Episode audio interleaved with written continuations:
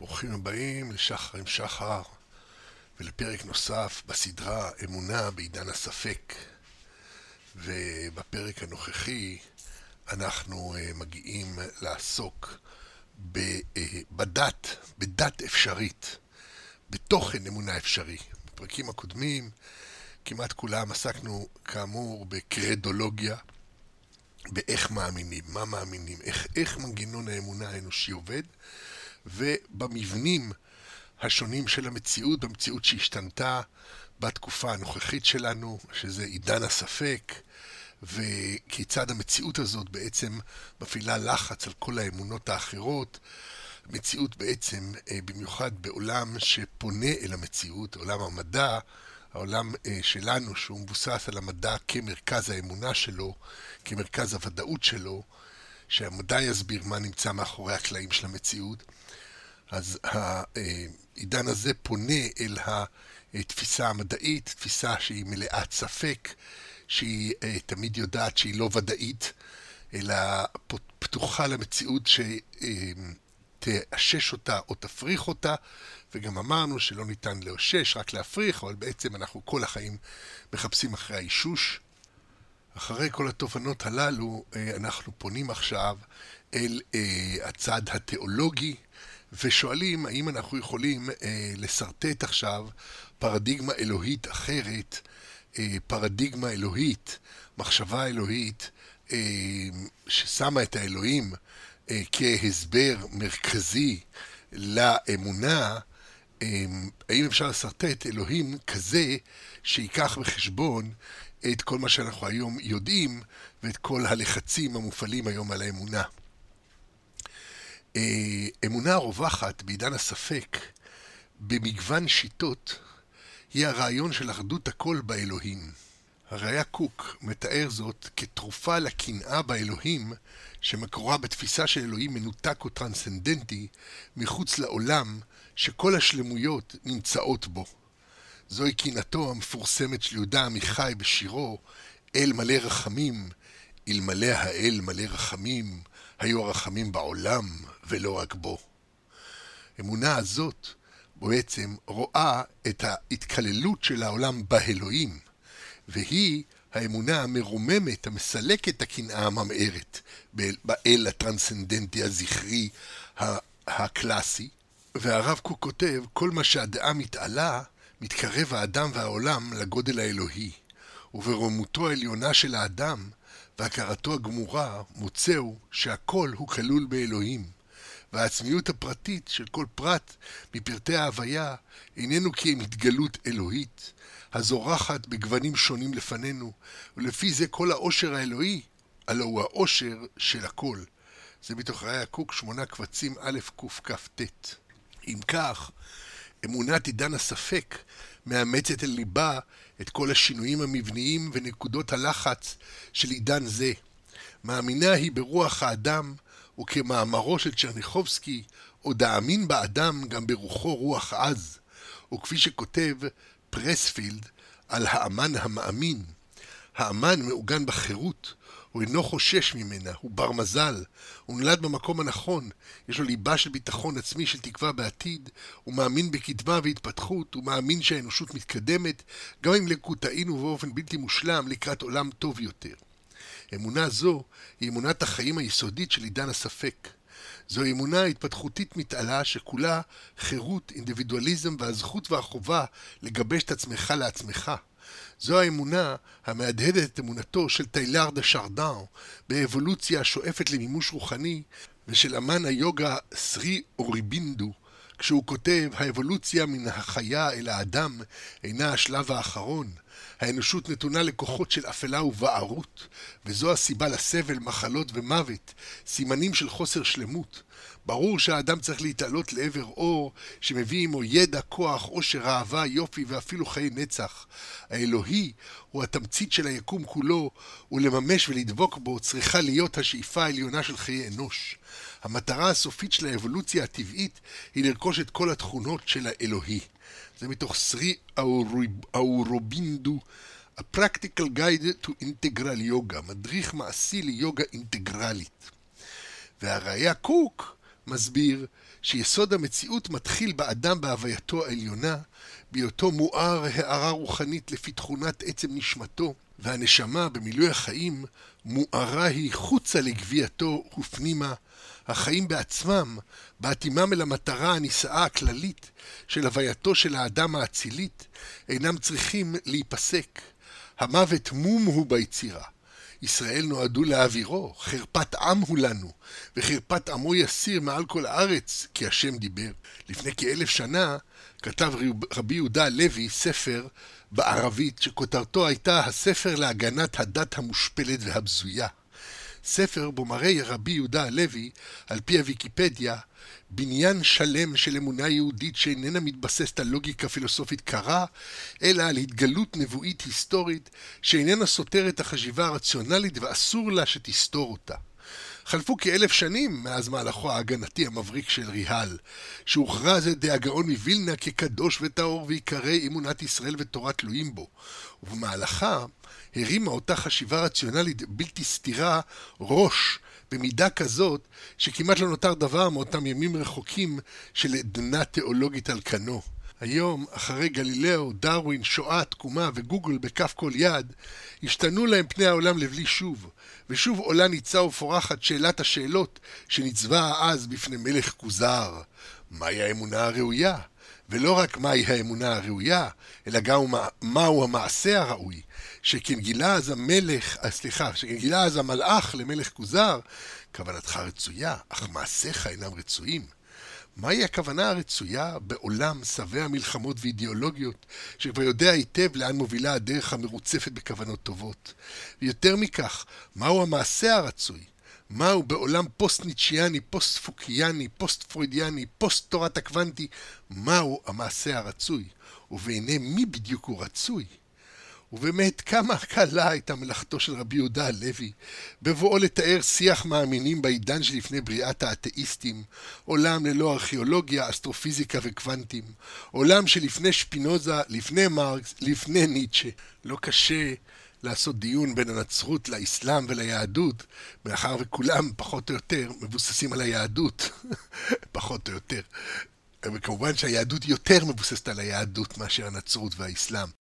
כך, הבה ניגש לליבה של אה, אמונה אפשרית, פרדיגמטית, בעידן הספק. תורת האמונה. נתחיל בהכללה רחבה. נתחיל בהשערה אמונית דתית שתשמש אותנו כעדשת התבוננות באמונה. באמונה על אודות האמונה. תיאוריה אמונית ביחס לטבע המציאות, תיאוריה אמונית ביחס לטבע האלוהות. טבע המציאות על פי תיאוריה זו מלמד אותנו על טבע האלוהות, משום שהמציאות היא אלוהית.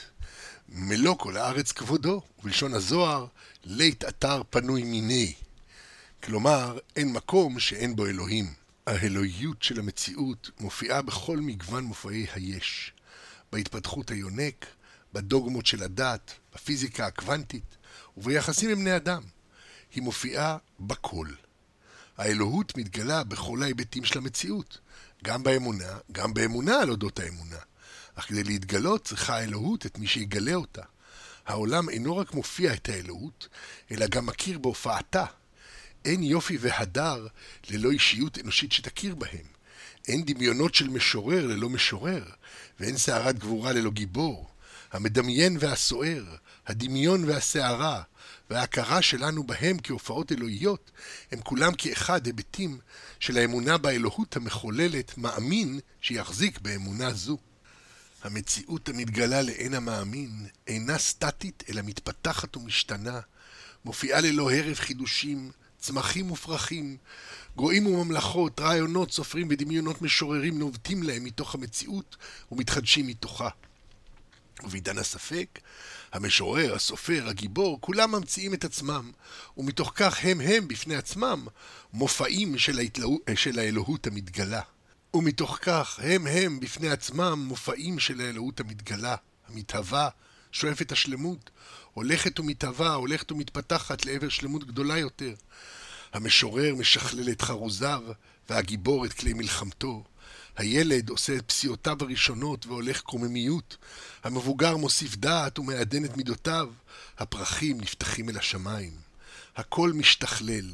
האלוהות המופיעה במציאות, השואפת ואורגת אל השלמות האינסופית, היא-היא השתכללותה הדינמית של אותה שלמות אינסופית עליונה שלעולם לא תהיה ברת השגה. זו אם כן השערת היסוד שלנו. זהו הרעיון האמוני היסודי, שהוא יהיה אמונת המוצא שממנו ניגש לבחינת האפשרות של אמונה בעידן הספק. זוהי השערה ביחס לטבע האלוהות, השערה שהיא תמצית האמונה. האלוהים הוא השלמות והוא ההשתכללות. עיקרון אמוני זה זהה למעשה למושגיו של הראייה קוק ביחס לשלמות ולהשתלמות, אלא שהמילה השתלמות כאמור יוחדה בעברית בת ימינו להשכלה ולתלושי משכורת, וכבר אינה משמשת לתאר חתירה אל שלמות. עדיף עליה המושג שכלול, הכולל לא רק את הרעיון של שיפור מתמיד, אלא גם רמז למושג של הכללה. שהולכת ומתקללת, דהיינו משתכללת, שממלא תפקיד חשוב באמונה ביחס להתפתחות האמונות והדעות. צד ההשתכללות של האלוהים, הרי הוא העולם, ומונחים תיאולוגיים, האלוהות היא אימננטית. אנחנו משתכללים, העולם משתכלל, משתכלל מזה מיליארדי שנים, מאז שהופיע בנקודה התמציתית של המפץ הגדול, משתכלל לאינסוף, משתכלל לעבר הערפילים הנישאים של חביון שלמות אינסוף. אנחנו ועולמנו הם מופעים של האלוהות השוכנת בעולם, המקיימת אותו מתוכו, הדוחפת אותו להשתכללותו. בתוך ההשתכללות הזאת מונחת שאיפת שלמות. ההשתכללות, הכוללת בתוכה את היסוד הבכירי, שואפת להגיע אל השלמות, אך השלמות אינה ידועה, שכן פסגתה היא באינסוף. לכן ההשתכללות יצירתית היא, בוראת עולמות היא. אין לה תבנית מוגדרת מראש ביחס לשלמות העליונה, אלא היא בוראת עצמה מתוך עצמה בשאיפתה אל שכלול עליון, שהיא, או הוא, שכלול, שהוא השלמות האלוהית. ומונחים תיאולוגיים, האלוהות היא טרנסצנדנטית. ומיזוג זה בין הטרנסצנדנטי והאימננטי, הוא גם מה שמייחד, על פי הרב יוסף אביבי, את הרז הפנימי של חוכמת קבלת הארי, שכותב, נמצא כי התוספת, זה הרב אביבי כותב, כן? נמצא כי התוספת וההתחדשות הן עיקריה של קבלת הארי. איני מבקשת רק את איחוד הספרות, אלא גם את השלמת חסרונותיהן. הן היא מבקשת רק את מעבר השפע והאור, אלא גם את הוספת השפע החדש והאור החדש. מהלך תיקונה של האצילות אינו מסתיים בהעלאת הניצוצות ובזיכוך הכלים, אלא בהוספת מוחין. אינו מסתכם ומסתיים בשכלולה של המציאות הקיימת, אלא בהופעה של מציאות חדשה. קבלת הארי מודה היא כי פעולת התיקון איננה מסתפקת בהשבת היש לקדמותו, אלא מבקשת הוספה מתמדת של יש חדש. זה מתוך אביבי, קבלת הארי, מכון בן צבי, עמוד 25. המציאות כולה מופיעה באופן דינמי את אלוהים ושוכנת באלוהים. האימננטי שואף והורג אל הטרנסצנדנטי, אל השלמות שהיא למעלה מכל המציאות. והטרנסצנדנטי יורד לתוך העולם, ומופיע באימננטי היוצר, המתעלה, המתחדש, הבורא חודשים לבקרים צורות חדשות לאינסוף. המציאות כולה היא נטפים של שלמות והשתכללות. כפי שכותב הראייה קוק, מגמת ההוויה כולה, מצד החפץ הכמוס האינסופי, היא כפי גלותה לנו, עצה גדולה של התעלות והוספה נצחית. שאם אין מציאות של קוטן וחיסרון, לא יוכל להיות רק גודל ומילוי, אבל לא התגדלות ודריכת אדירית לתוספת ברכה. ואף על פי שאין קץ לעילוי של השלמות המלאה, שאין בה עילוי מצד אינסופיותה, מכל מקום כלול בה גם כן זה הכוח הנשגב של התעלות תדירית. וזה נחשב כאילו השלמות המוחלטת משתלמת על ידי ההשתלמות, הבאה על ידי הופעת הקוטן הבא אל הגודל, ועבודה זו היא צורך גבוה. אמנם, עד, עד הנה דברי הראייה. אמנם, על הטרנסצנדנטי, על השלמות, איננו יודעים דבר, באשר היא לערכנו עין ואפס. אך האלוהות המופיעה בעולם, ההתגלות האימננטית המשתכללת, היא המפתח שלנו אל אותו נעלם טרנסצנדנטי, שהיבטים שלו הולכים ונחשפים בתוך האימננטי, אם כי הוא עצמו נשאר לעולם למעלה מטעם ודעת. אם כך, ניצבים אנו מול השערה הבאה לגזור כלל נעלם מתוך הפרטים המתגלים, והפרטים עצמם מלמדים אותנו על אופי ההשערה. ועתה, אחרי הצבנו את הפרדיגמה האלוהית, את השלמות וההשתכללות, את שני הכתבים של תפיסת אלוהות שהיא בבת אחת טרנסצנדנטית ואימננטית כאחד, של אלוהים הכולל את הכל בקרבו ושכלול בכל, בתוך הכל, היינו, בשני הצדדים, הטרנסצנדנטי והאימננטי מאוחדים בפרדיגמה אחת מכלילה, הבה נבדוק כיצד הפרדיגמה הזאת, כיצד התיאוריה הזאת אה, אה, משתלבת וכיצד היא עומדת מול המופעים של המציאות, המציאות של עידן הספק, הנראים כמאששים את אמונת השלמות וההשתכללות. והמופע הראשון שנעסוק בו הוא מופע ההתאבכות הקוונטית. חוזרים אל המדע. ככל שהתיאוריות הפיזיקליות הולכות ומתפתחות, הן מגיעות אל נקודה קשיחה של אי ידיעה, התואמת היטב את עידן הספק. זוהי הנקודה שבה התיאוריה קובעת שלא ניתן לדעת. בין אם זו תוצאת ניסוי התאבכות, בו לעולם לא נוכל לדעת את שורש המציאות, אלא רק את המציאות המופיעה בפועל בהשפעת הצופה המשתתף, שזה כמובן אותו חתול פרדוקסלי חי מת מפורסם, אה, יהיה חי או מת כשנפתח את הקופסה ונציץ פנימה, לא שניהם, או אותה תיאוריה נעלמה שמעבר לתפיסת אנוש המכונה תיאוריית האם, ואפשר לחפש את זה ב-Theory of Everything בוויקיפדיה, תיאוריה של הכל. אלה תיאוריות פיזיקליות. ובהשערותיה של תורת המיתרים, שקיימת איזו תיאוריה בלתי ידועה, שתיאוריות הידועות הן רק היבטים שלה, שמורכבותה היא פרדוקסלית ובלתי ניתנת לידיעה, בדיוק כמו המציאות הקוונטית. בזאת מספקת הפיזיקה משלים נעים לרעיון של שלמות טרנסצנדנטית שהיא לעולם מעבר לבינת אנוש, אך מופיעה בגילויים אימננטיים קונקרטיים במופעים שונים של חיינו. עיקרון אי הוודאות של הייזנברג, הקובע כי לא ניתן לקבוע בו זמנית ערכים מדויקים ביחס לחלקיק יסודי בודד, אפילו באמצעות כלי מדידה בעלי דיוק אינסופי, עיקרון אי הוודאות אינו תוצאה של בעיה של מדידה, שאולי תיפתר עם שכלול השיטות והמכשירים, אלא תכונה בסיסית ומהותית של הטבע. זה מתוך הוויקיפדיה, עיקרון אי הוודאות. המציאות הפיזיקלית טבועה בחותם השלמות וההשתכללות. ופן השלמות שלה הוא תמיד למעלה מכל אפשרות ידיעה. לכן לא הועיל לשרדינגר הסיפור על החתול. שרדינגר, זה עוד ציטוט מוויקיפדיה על החתול של שרדינגר, שרדינגר הגה את הניסוי המחשבתי כדי להפריך את פרשנות קופנהגן, בכך שהביא את התוצאה של הפרשנות עד אבסורד. שרדינגר ואיינשטיין לא הסכימו לקבל את האבסורדים שנבעו ממכניקת הקוונטים, והניסוי המחיש את אי הסכמתם.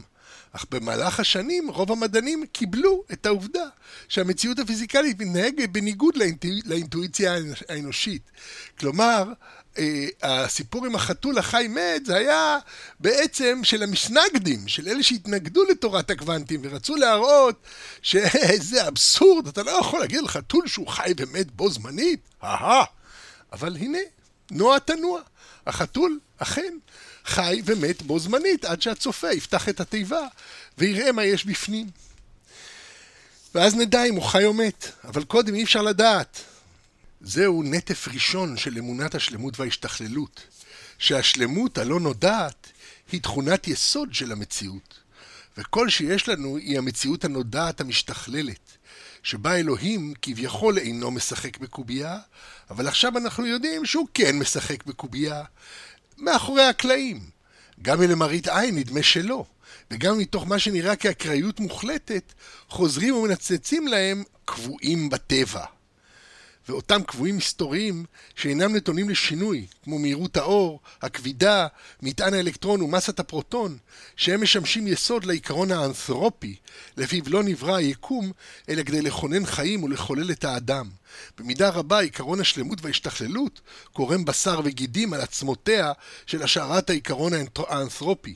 לסיכום מרתק של הקבועים המפתיעים, ראו בוויקיפדיה The Anthropic Principle. עכשיו, הנקודה הבאה, בואו נראה, המופע הבא של, אה, של מציאות שמאשש את הפרדיגמה האמונית שלנו. מופע גודל היקום. אה, הפילוסוף וההיסטוריון של המדע, שייפין, מתאר את הזעזוע הרוחני שיצרה תמונת העולם הקוסמולוגית החדשה.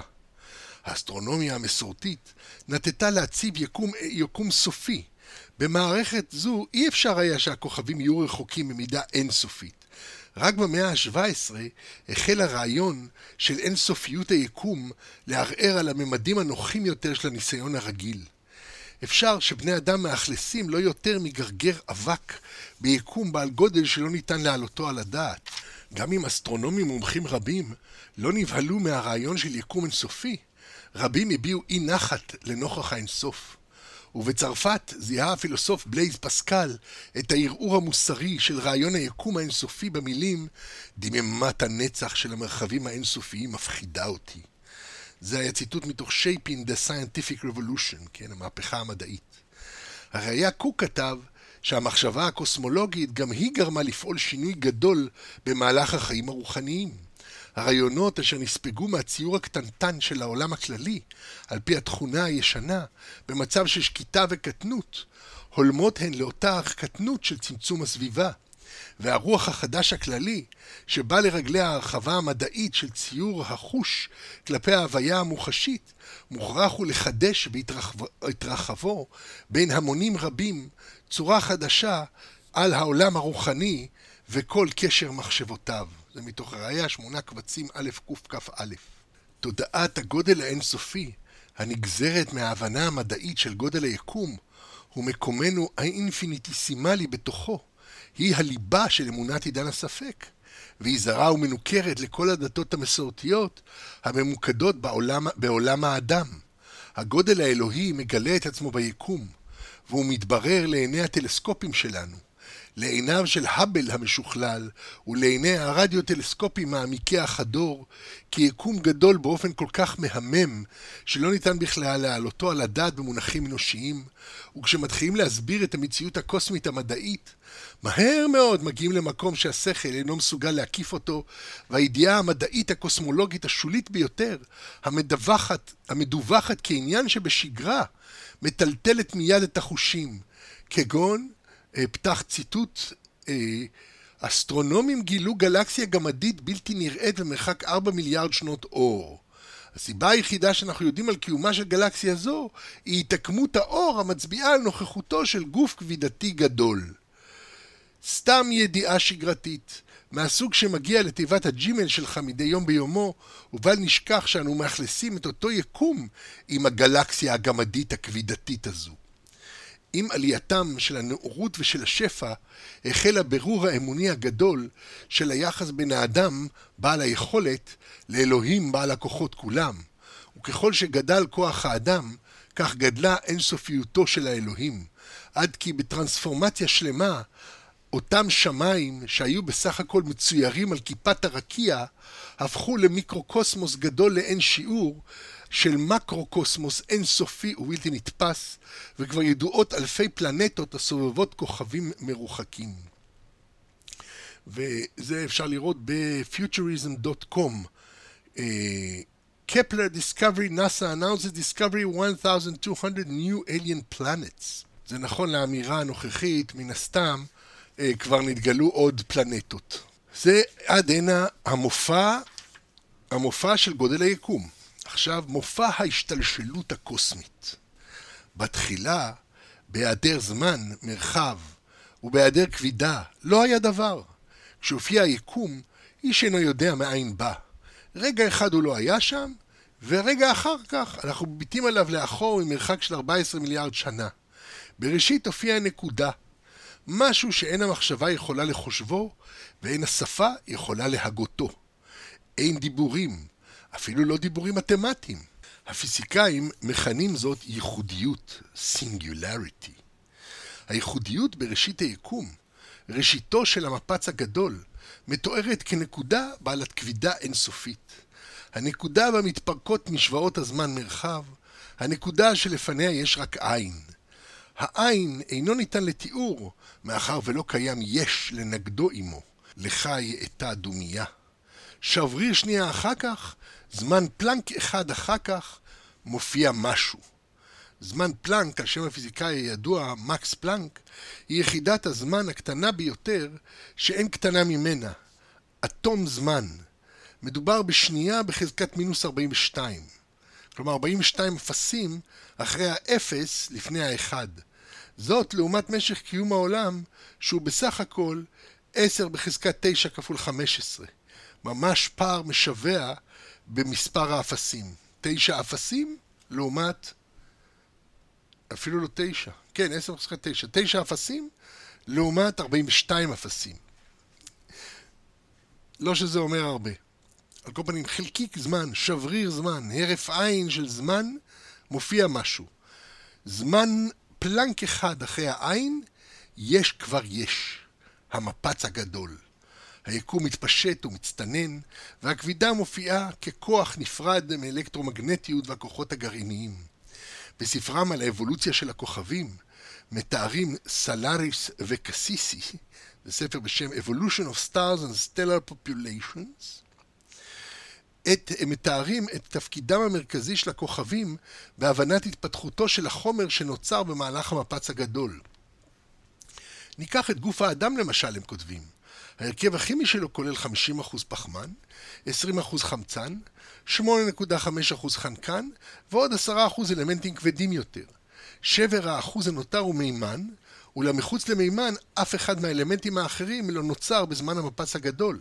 אנו יודעים שכל האלמנטים הכבדים יותר מהליום נוצרו בתוך כוכבים.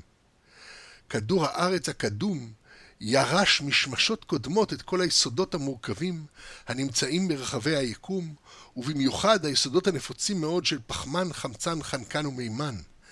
אט אט התקרר הכדור הלוהט ונוצר על פניו קרום. כך מעידה ההיסטוריה של היקום על מגלה, מגמת השכלול היצירתית של ההוויה. כך מעידה ההיסטוריה של היקום על מגמת השכלול היצירתית של ההוויה. אוקיי, עד כאן המופע של ההתפתחות הקוסמית. עכשיו נעבור למופע האבולוציה הביולוגית. אה, כמובן שיש לי סדרת שיחות הרבה יותר מקיפה בנושאים אלה. אני דן אה, במופע האבולוציה הביולוגית בהרחבה אה, רבה לאין שיעור בסדרת השיחות אבומונה על האמונה האבולוציונית, וכאן אנחנו רק מביאים על קצה המזלג את עיקרי היסוד של מופעי המציאות המאששים והנותנים בסיס, המשמשים בסיס לפרדיגמה האמונית האלוהית של השלמות וההשתכללות. אם כן, מופע האבולוציה הביולוגית. האבולוציה הביולוגית היא יסוד היסודות של כל תיאולוגיה בעידן הספק. כשדרווין נסע לאיי גלפגוס, הוא נסע כאיש המאמין בפשט הכתובים. לא הייתה לו כל כוונה לכפור בפשט המקודש של הכנסייה האנגליקנית בהתאם למסורת הפרוטסטנטית. אך היה לו אילוץ קטן בדרך. הממצאים האמפיריים שמצא, שהביאו אותו להכרה שמין מתגלגל במין, שבעל חיים מתמזג עם בעל חיים, שיש קשר אמפירי בין המורפולוגיה של יצור אחד לאחר, יש רצף המצביע על כך שלא כל מין נברא באופן דיסקרטי בנפרד ונכנס לתיבת נוח בנפרד כל מין על מינו. זו הייתה ראשית כפירת האבולוציה בפשט הכתוב. אין כל מין על מינו, אלא כולנו מין אחד נחנו. כולנו עשויים מאותם מערכים ביולוגיים, וכל החיים על פני כדור הארץ מהווים רצף אחד של התפתחות מסתעפת. זה היה גילוי לא פשוט, אפילו מזעזע. לפתע, אל מול הבריאה האלוהית מן האפר, וייצר השם אלוהים את האדם עפר מן האדמה, ויפח באפיו נשמת חיים, ויהיה האדם לנפש חיה, כי עפר אתה ואל עפר תשוב. אל נוכח עיקרי יסוד אלה של האמונה הקנונית, הוצבה אמונה אחרת, התפתחותית, לפיה נוצר האדם באופן פלסטי מתוך צורות חיים קודמות. רבים נתפסו על הקוף, הקרוב אלינו מורפולוגית כל כך, אך הקוף עצמו עוד הרי בא מיצורים קודמים, ואלו אף הם השתלשלו להם מקודמיהם. כשבוחנים את הממצאים מתברר שכל בעלי החיים הרב-תאיים, כולל אנחנו, הם צאצא, צאצאיה של איזו מדוזה קדמונית שסחטה בים הקדמון לפני כ-600 מיליון שנה. ומדוזה זו עצמה היא יורשתם של חיים לאין קץ למלפניה, חיים קודמים, חד-תאיים למכביר, שכל תא ותא ממיליארדי התאים בגופנו משקף ומשחזר וממשיך את אותם תאים קדמונים שהם אבותינו. וכל זה חוזר שלושה מיליארדי שנים לאחור, לתחילת החיים על פני כדור הארץ. כל החיים על פני תבל הם טרנספורמציות של יצור ביצור, וכל זה רק על פי ההשוואה המורפולוגית המרעישה של אותו צופה זהיר, דרווין, שכתב את הדוקטורט שלו על חזזיות, אחרי שבע שנים של צפייה מדוקדקת בגידודי חופים. אמנם כבר חלפו מאז דרווין 150 שנה, ובינתיים חידש העידן הנוכחי כמה חידושים משמעותיים בתחום המיפוי הגנטי. כך שהיום כבר אפשר לראות את הטרנספורמציות הללו בפועל מתוך התבוננות בתבנית הפנימית של הברואים. כמה טעונה היא השפה בתיאולוגיה, בברואים, יצורים, בריות. השותפות, התבנית הפנימית, חושפת שותפות גנטית שלא ניתן להכחישה.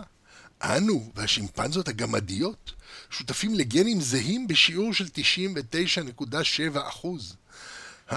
אך לא רק הקופים הם קרובינו, אלא כל החיים עלי אדמות. אפילו עם צמח החרדל הצנוע, יש לנו 25% זהות גנטית. אך מה, אם כך, מה נעשה עם המסורת? מה נעשה עם צוואר עפרו? אכן, כאמור, מאחר ואנו רוצים להחזיק בזה ובזה דווקא, עדיין פתוחה בפנינו דרך המלך של הפרשנות האלגורית. אם כך, עפר צבור, האם, האם אין המבנה המולקולרי שלנו עפר צבור? האם אין המורשת המולקולרית שלנו שמקורה בשמשות עתיקות? כל היסודות האטומיים הכבדים נוצרו כתוצאה מהתפוצצויות נובה של שמשות. האם אין המורשת הזאת עפר? החומרים שאנו עשויים מהם הם אכן עפר, ולכן בהחלט עפר צבור. העובדות מדברות בעד עצמן. היקום כולו הוא מהלך התפתחותי אחד, מהופעתו במפץ הגדול ועד הלום.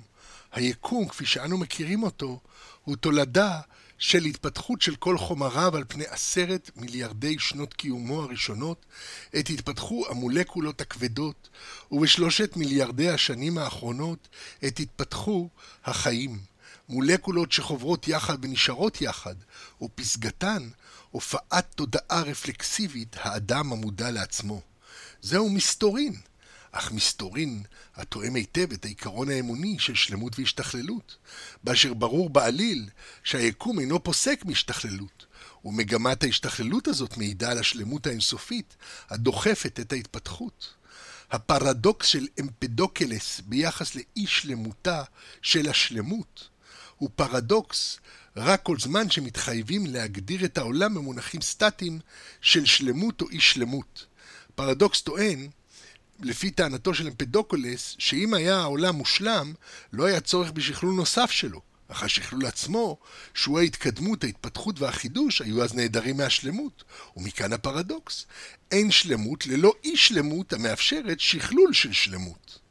אך הפרדוקס של אמפדוקלס נפתר אצל הראייה במגמה הכפולה של השלמות וההשתכללות שהיא המגמה היסודית של כל המציאות כולה, כאשר את קוטב השלמות ממלא האלוהים, ואת קוטב ההשתכללות ממלא העולם, המכוון את פניו אל השלמות האלוהית ומתקדם אל ההתקדמות נצחית, שאינו אלא פן ההתגלות האימננטית של האלוהות המתגלמת בעולם עצמו. כלומר, האלוהים המתגלה בקרבו כ- כעולם השואף אל האלוהים.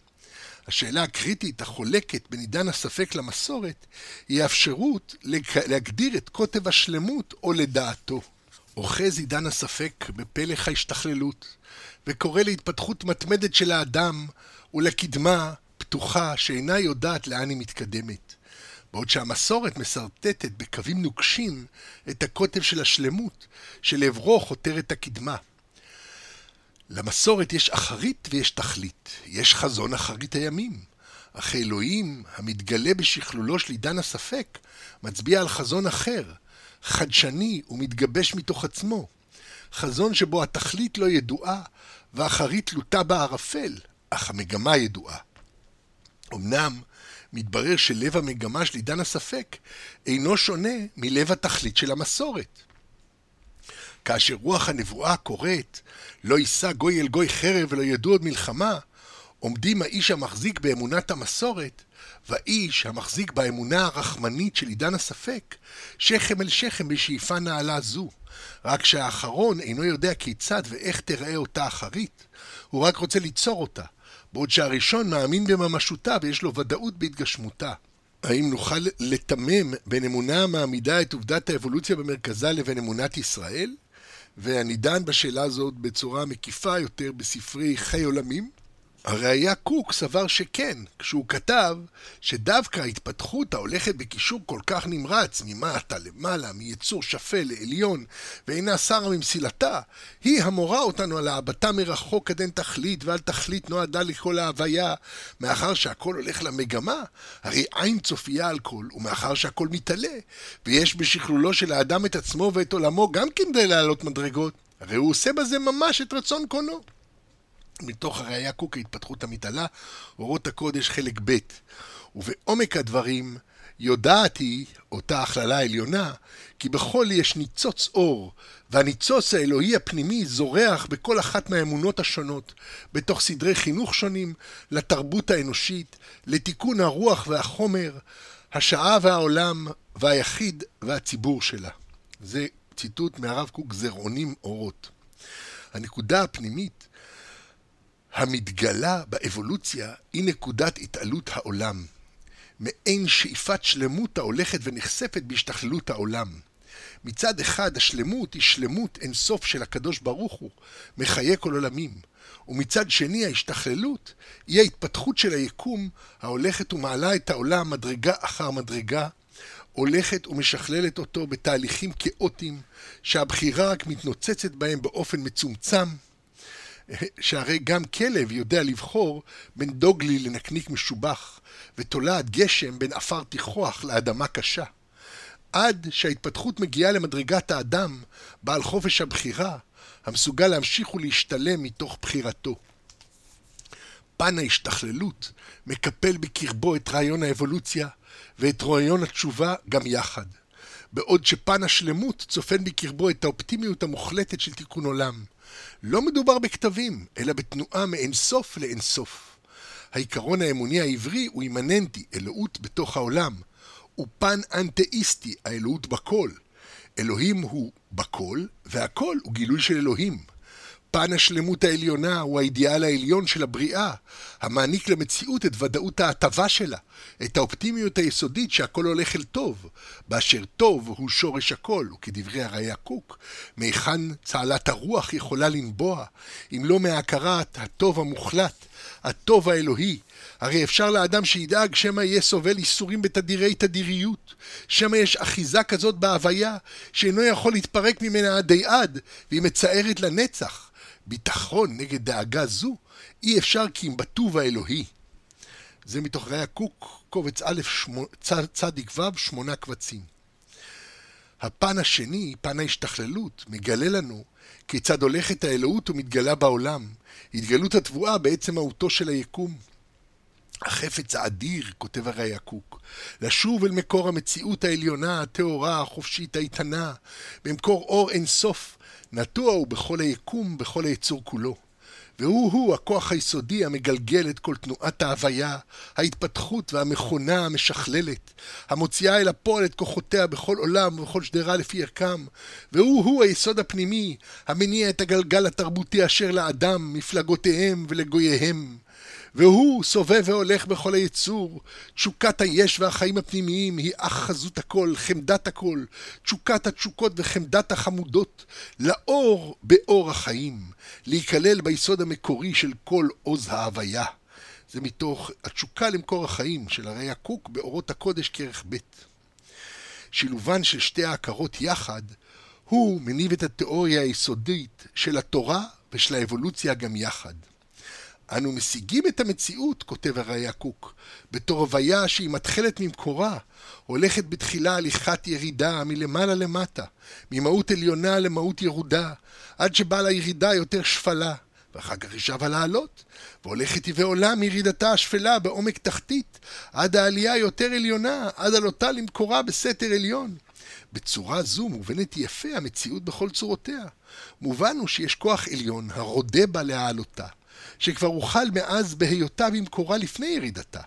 וההתפתחות המורגשת מלמטה למעלה היא החיזיון של צעדי התשובה של המצוי כולו. ההוויה ירדה בתחילה משמי מרומה עד עמקי עמקיה, ומתוך כך היא מוכנה לעלות מכל ירידותיה אל מקור שורשה. זה הרי הקוק בירידה והעלייה אורות הקודש כרך ב'. לפי זה, הכל הוא באלוהים, ואלוהים הוא בכל. הנשמה הולכת ומתנוצצת בכל היצורים השואפים אל שלמותם, ויש שלמות אינסופית של טוב עליון, ההולכת ומופיעה גם בתוך העולם, והכל מאוחד ושמח, והמאמין עצמו הולך ומרומם את חייו, בהולכו מחיל אל חיל ומשלמות אל שלמות. בבת אחת נפתרת חידת גילו של היקום, ומתבררת התשובה לשאלה הנוקבת, מדוע נברא העולם? מדוע נברא העולם בו יחלפו 14 אלף מיליוני שנים לפני שהוא יתעלה למדרגת תודעה מספיק גבוהה כדי שמישהו ישאל את השאלה הזאת של למה נברא העולם? דווקא האיטיות שבסדר המציאות, כותב הרי הקוק, ההגבלה שבטבע, הרשלנות החיצונית שלה, הצמצום שבעליות רוחניות, ההיראיות שבניסים, כל אלה מחזיקי היסוד של ההתעלות הבלתי פוסקת, שהוא היסוד הפנימי של המציאות, שיש לו גבול בתוך גבולו, שתספיק הירידה של התגלות המציאות העולמית עד עומקה היותר ירוד, ועד מחשקה היותר אפל, גם לעלייה נצחית בלא שום הפסק. זה מתוך הראייה קוק, יסוד ההשתלמות וההשלמה, אורות הקודש כרך ב'. מה? כבר חלפו להם 14 מיליוני שנים מאז המפץ הגדול? 4,000 מיליוני שנים מאז שנוצר כדור הארץ? ההכרה המהותית באלוהים כשלמות והשתכללות, כאינסופי ומתגלה, מובילה באופן בלתי נמנע אל שאלת העומק של סיבת קיום העולם. דילוג נורא מן האיך אל הלמה. למה נברא העולם? מדוע? מה, שואל הראייה קוק, אנו חושבים על דבר המטרה האלוהית בהמצאת ההוויה? אומרים אנו, עונה הרב קוק לשאלתו, שהשלמות המוחלטת היא-היא מחויבת המציאות, ואין בה דבר בכוח, כי אם הכל בפועל. אבל יש שלמות של הוספת שלמות, שזה אי אפשר להיות באלוהות, שהרי השלמות המוחלטת האינסופית אינה מניחה מקום להוספה. חזרנו לפרדוקס של אמפדוקלס. ולמטרה זו, שהוספת שלמות גם היא לא תחסר בהוויה, צריכה ההוויה העולמית להתהוות, ולהיות לפי זה מתחלת מתחתית יותר שפלה. כלומר, ממעמד של החיסרון המוחלט, ושתלך תמיד הלוך ועלו לעלייה המוחלטת. זה עוד פעם מתוך יסוד ההשתלמות וההשלמה, אורות הקודש כרך ב' לראייה קוק. ההוויה העולמית צריכה להתהוות כדי שגם הוספת שלמות לא תחסר בשלמות. העולם ואנחנו אינו אלא הפן המשתכלל של השלמות. חידת עברו העתיק ותעלומת עתידו מוצאת את פתרונן בהכרת היסוד שהתהליך האבולוציוני הוא הביטוי המוחשי להשתכללות האלוהית. היקום אינו אלא הפן האלוהי המשתכלל, ולכן אם עברנו דרך מהראשית, ובין היצור הפרוקריוטי הראשון לבין בחיר בניה של המטזואה, זה אנחנו, פעורת תהום אינסופית של תודעה, הרי שבין המטזואה המפוארת ששמה אדם, לבין העילוי האינסופי שעוד מחכה לה, עוד פעורות תהומות עמוקות מזו. גילוייה וממצאיה של תורת האבולוציה אינם אלא השתקפות של מימד פנימי יסודי זה. וכפי שכותב הראיה קוק, כל מה שהמדע הולך ומתבסס על יסוד ההתפתחות, הולך ומתקרב אל האורה האלוהית היותר בהירה, ובא אל החזון היותר עליון, שאין לדון על ידו את ההוויה כולה מצד יחוסה החלקי. כלומר, על דבר היחס שיש בין חלק אחד ממנו לחברו, כי לא בזה ימצאו הערכים האמיתיים שלה, סליחה, כי לא בזה יימצאו הערכים האמיתיים שלה. כי אם עיקר דינה הפנימי הוא בדבר ייחוסה הכללי של כולה וכל חלקיה אל השלמות האלוהית. שהוא-הוא הדבר היותר נכבד והיותר ראוי לייסד עליו את היסוד של ההוויה כולה. ושוב, זה היה מתוך יסוד ההשתלמות וההשלמה. האם יש באמונה זו הרואה בנו את הפן האלוהי המשתכלל לעבר האין סוף הטרנסצנדנטי, הנקרא בתורת הסוד אין סוף ברוך הוא, כדי ליישב את דעתנו כבני עידן הספק? האם נוכל להחזיק באמונה זו ללא סתירות פנימיות, ללא אותו כאב שגורם לאנשים להסיר את האמת מעל פניהם, שלא תציק להם, או לבנות מבנים אנדו-פסיכיים מתוחכמים של הכחשה? מאחר ובלב עידן הספק עומד הרעיון של מיצוי פוטנציאל היחיד, ואם היחיד יכול להשתכלל ופועלו בעולם ומימוש הפוטנציאל שלו, יכולה אמונה זו להעניק ליחיד את כל התשתית התיאולוגית הדרושה לעצם החיים בעידן הספק.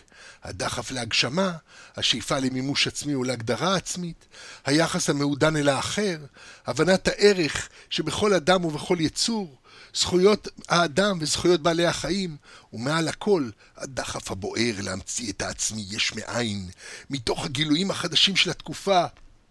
הכל מקבל את מקומו בתוכנית האלוהית האדירה, המתחילה מהמפץ הגדול והולכת ונפרסת עד לגילוייה הנוכחיים. אמונה כזו מסירה את הניכור והאנומיה ההגמומיים המלווים את עידן הספק כעננה. אינך לבד, הרוג אתה בתוך האלוהות עצמה, והבחירה שלך היא בחירה חופשית באמת וגילוי אלוהי. ומתוך כך מתברר עידן הספק עצמו כהמשך האבולוציה של האדם לאחר סיום כל תהליכי הברירה הטבעית.